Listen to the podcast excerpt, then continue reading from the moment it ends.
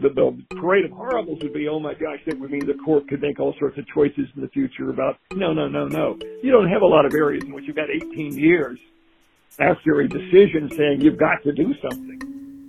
On November 4th, the Supreme Court delivered a decision in the most recent iteration of the long running Leandro case, which has to do with education funding.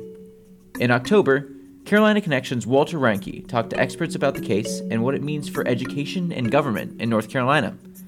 Today, on Carolina Cast, Walter and I are going to talk a little bit more about the history of the case and the Supreme Court's most recent decision. Walter, thanks for coming on the show. Thanks for having me. So, uh, how did this case originally start? So, in 1994, uh, five rural poor counties, Hoke, Halifax, Robeson, Vance, and Cumberland, all sued the state, arguing that they lacked adequate funding in order to provide an education for their students. In response, the state said that they don't actually have a constitutional obligation to provide funding for education, so they moved to dismiss the case. And the trial court said, well, that's not right, so they dismissed this claim by the state. So it went to appeals court, the state appealed it, and the appeals court agreed with the state. Because the two courts differed, the case ended up going to the Supreme Court, and the Supreme Court ended up deciding in 1997 that the state does have a constitutional obligation to provide a sound basic education to every student, where previously it was just access to education. And just to clarify real quick, this is the North Carolina Supreme Court we're talking about. Yes, the North Carolina Supreme Court. Gotcha. So after that, uh, the court remanded the case back to trial court, and they demanded that the trial court find if there was actually a violation of this now constitutional obligation of the state. So the, the, this first iteration of the case that just established that like this is a constitutional right in North Carolina to have uh, an ad- adequate education, right? Yes, exactly. Okay, so where did it go from there? Is that is that right being violated? Why did the case keep going? So after the Supreme Court makes this decision in 1997, they remanded the case back to trial court to someone named Judge Howard Manning, who's now responsible for overseeing the case. So he oversees things like fact finding, research, and hearings that are all trying to figure out whether or not this new constitutional right to a sound basic education is being violated in North Carolina. So, over a 14 month trial, the court is trying to answer one question Is the state complying with the constitutional right that was found in the 1997 case? After the trial is o- over, Manning decides that it is being violated, and eventually that decision is appealed to the appeals court and eventually the Supreme Court, and the Supreme Court agrees with Manning, and they say that yes, this constitutional right is being violated, and the state must fix that. Gotcha. So by like 2004, the courts have ruled that there's a constitutional right to a sound basic education and that the, the, the state's not living up to this obligation, right? That's right. Gotcha. So where does it go from there? So after the case is given back to Manning, he continues to hold hearings after the 2004 decision in the Supreme Court. But this time, it's about the state and how they can fix their violation of the constitutional right to a sound basic education. So until 2016, the state constantly creates new programs to try to be in line with this constitutional right, but Manning consistently finds that they're not doing enough. But in 2016, Manning retires and he's replaced by Judge David Lee, and this is where the case really picks up. In 2018, the state and the plaintiffs come to an agreement to bring in WestEd, which is a nonpartisan education research company out of California. And what the role of WestEd is to assess the state of education in North Carolina and offer recommendations on how to fix it.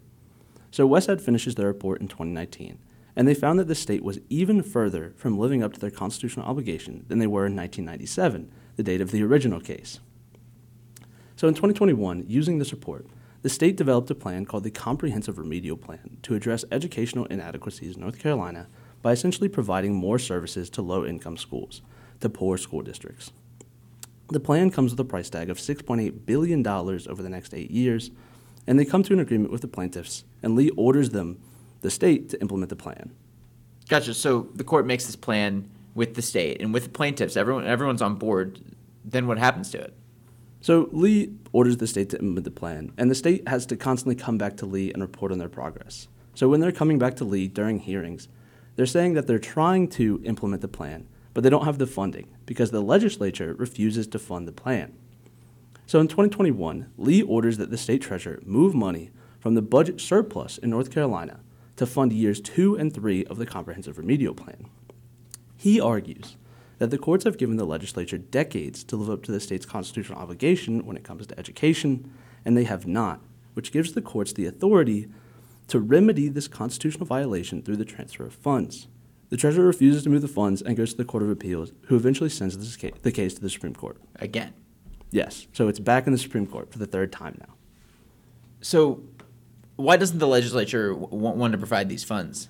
So the legislature, which is controlled by Republicans in North Carolina and has been for several years, uh, already thinks that they're providing a sound basic education. They think that they've met their constitutional obligation and they think that they're funding education enough in the state. So they don't want to use taxpayer dollars for this plan because they just don't think it's necessary. Gotcha. So, how do they get you know further involved down the line in this case? So up until this point, the legislature was certainly aware of the case. Lee was very open about bringing in WestEd to do the report and about the comprehensive remedial plan. But it's only when Judge Lee orders money to be moved to fund the plan that the legislature actually gets directly involved in the case. Most of the decisions about the use of money belong to the General Assembly appropriately. They should be making choices about policy, about whether to spend more money on roads or more money on public education or more money on highway patrolmen or, or, or whatever, welfare benefits. But if there's a constitutional obligation that is not being met, it must be met. That's what the Constitution requires. So I spoke with Jack Boger, who is a former constitutional law professor who's been a part of the Leandro case since its accept- inception, and he said that the legislature's argument is that the judicial branch has no right to order the transfer of funds. So in this iteration of the case, it is essentially the original plaintiffs, the school districts, and the state board of education and governor who all support the plan versus the legislature who do not want to fund the plan and do not want the courts to force them to transfer funds. Right. Okay. So the outcome of this case decides whether the courts can order the legislature to transfer said funds. Essentially, yes. Okay. So what's the what's the argument in this version of the case? So on the side of the plaintiffs, they argue that the judicial branch has every right to order the transfer of funds, given how long the legislature had the opportunity to do it themselves. The defendants, on the other hand, say that the Constitution clearly says that they are the only ones, them being the legislature, that can appropriate and transfer funds, not the judicial branch. So the main argument in this case has to do with separation of powers. However, there are other major arguments that were talked about during the oral arguments. One of the major arguments from the legislature is that no statewide violation of the constitu- constitutional obligation was ever found. The defendants argued that trials were supposed to be conducted in school districts throughout the state, that every school district needed a trial to figure out whether or not the obligation was being violated. No trials were ever conducted. The plaintiffs argue that Hoke County, where trials were actually conducted, was a representative county, and thus a statewide violation does actually exist. The other main argument from the defendants has to do with the switching of the parties in the case. If you remember, at first, the case was between the school districts and the state, namely the Department of Education.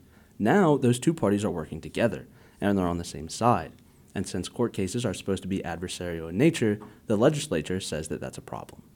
Gotcha. So it sounds like, to me at least, the, the, the main issue here is, is the separation of powers issue, right? Yes, well, there are several arguments between the plaintiffs and the defendants about different things, but the main point of contention is that the judicial branch is ordering the transfer of funds, which is a power that is normally only reserved for the legislative branch.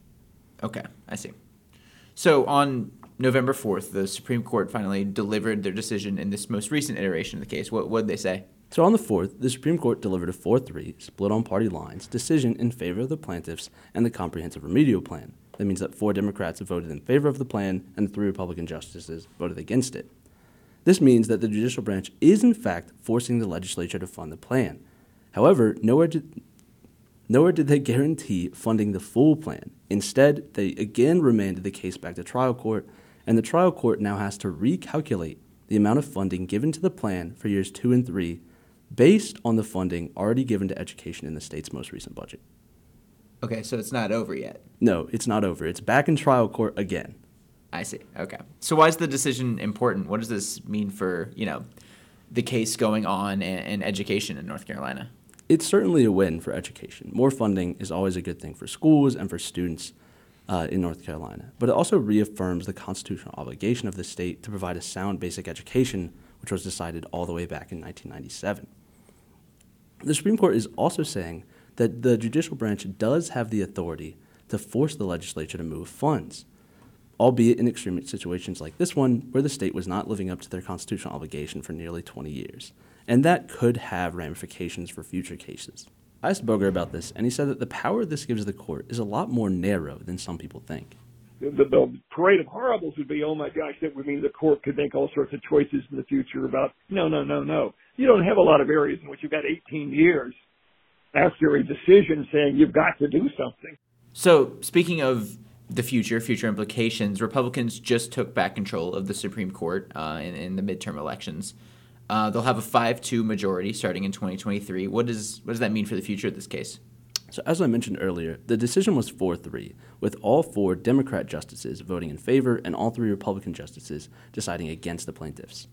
Since the case was sent back to trial court, there is a very real chance that when the trial court makes their decision, again in how much funding is going to be going towards the plan, that that will be appealed and make its way back to the Supreme Court. Now that the Supreme Court has five Republican justices and has a Republican majority, those new Republican justices are likely to vote the same way as the three that already sat on the court, meaning that there will likely be a new decision and probably a reversal of this most recent one in the coming years. Gotcha. So it's definitely not over for Leandro quite yet. Certainly not. Got it. Well, thanks for joining on the show, and thanks for uh, explaining this for us, Walter. Thanks for having me. You can hear more from Walter and all of our other Carolina Connection reporters on our website at carolinaconnection.org or wherever you get your podcasts. I'm Will Christensen. Thanks for listening.